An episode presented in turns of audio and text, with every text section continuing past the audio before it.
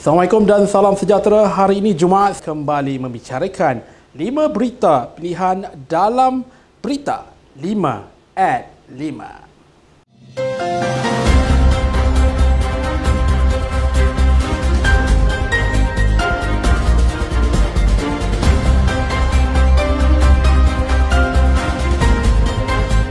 Pengurusi Badan Perhubungan UMNO Sabah Datuk Seri Mukhtar Radin menganggap tradisi rumah terbuka sempena meraihkan Aidilfitri mampu menjadi wadah untuk merapatkan hubungan pelbagai kaum di dalam negara ini.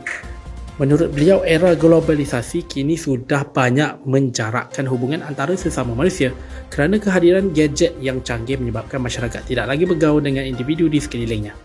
Beliau yang menganjurkan majlis rumah terbuka berkata lebih 5,000 tetamu telah membanjiri Dewan Masyarakat Sri Lama di sini bagi memeriahkan majlis di samping merapatkan ukuah antara masyarakat sekeliling. Dan juga ahli Parlimen Kina Pertanian berkata amalan rumah terbuka yang sering dianjurkan sangat berperanan dalam memupuk semangat perpaduan antara kaum di Malaysia malah dapat mendidik sikap hormat menghormati terhadap amalan kaum lain. Ketua Wanita UMNO Malaysia Datuk Seri Dr. Norani Ahmad menzahirkan penghargaan kepada kepimpinan tertinggi Kerajaan Perpaduan yang berjaya menganjurkan sambutan Aidilfitri bersama rakyat. Katanya Majlis Rumah Terbuka Malaysia Madani ini berjaya mencapai sasaran dengan kehadiran Perdana Menteri Datuk Seri Anwar Ibrahim, timbalan Perdana Menteri Datuk Seri Dr. Ahmad Syed Hamidi yang mengetengahkan konsep Malaysia Madani. Dan juga ahli Parlimen Parik Sulong menjelaskan rakyat sekarang ini mahu melihat serta memerhati kemesraan pemimpin-pemimpin parti antara satu sama lain di bawah naungan kerajaan perpaduan.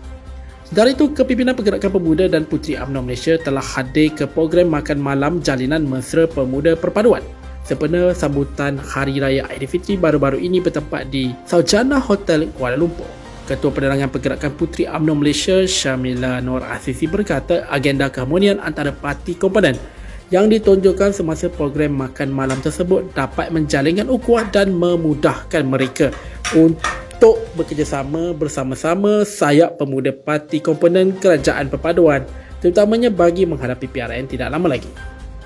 Pengarah Koordinasi Pilihan Raya Negeri merangkap ahli Majlis Kerja Tertinggi UMNO Datuk Seri Riza Marikan Naina Marikan berkata keputusan PR15 wajar terus dihormati termasuk kerajaan dan Perdana Menteri yang sedia ada. Jelasnya Belanjawan 2023 yang berjaya diluluskan tanpa sebarang isu dan masalah berbangkit secara tidak langsung membuktikan keabsahan kerajaan perpaduan di Parlimen. Beliau berkata demikian berikutan kebelakangan ini terlalu banyak khabar angin dan desas-desus politik yang seakan mencadangkan akan berlakunya perubahan drastik berkenaan arus politik tanah air. Ujarnya Duli Yang Maha Mulia Sultan Johor sendiri membuat teguran akan agenda dan kabar angin tersebut kerana kerajaan perpaduan pada hari ini sebenarnya belum pun melewati tempoh 200 hari selepas tarikh pilihan raya umum ke-15 yang lalu. Beliau akur memang benar tidak ada kerajaan yang sempurna dan maksum kerana kelemahan pasti ada dan beliau sendiri yakin ada ruang ketidakpuasan hati dan penambahbaikan bagi memperbetulkan jalan politik yang wajar. Pimpinan muda politik pada hari ini perlu bertanggungjawab untuk memastikan rakyat cakna dan sayang dengan politik tanah air dalam tempoh 5 atau 10 tahun akan datang. Demikian luahan Ketua Pemuda UMNO Malaysia kepada media semalam. Ketuanya Dr. Muhammad Akmal Saleh berkata berdasarkan kajian yang telah dijalankan terhadap orang muda sebelum pilihan raya umum ke-15 yang lalu, rata-rata orang muda menganggap yang mereka sudah muak dengan drama politik dan perangai ahli-ahli politik masa kini. Beliau menjelaskan bagi mengatasi masalah tersebut, pimpinan anak muda disarankan agar mencipta usaha tersendiri mengikut peredaran zaman bagi menarik lebih ramai golongan seusia agar lebih dekat dengan politik.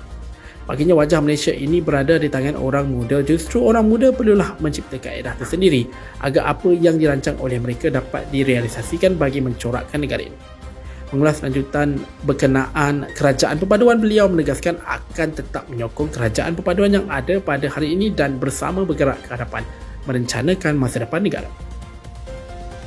Di malam Perdana Menteri Datuk Seri Dr. Ahmad Zahid Amidi berkata beliau akan memohon peruntukan khas untuk menyelesaikan isu bekalan air yang sudah berlalutan sejak sekian lama di Sabah.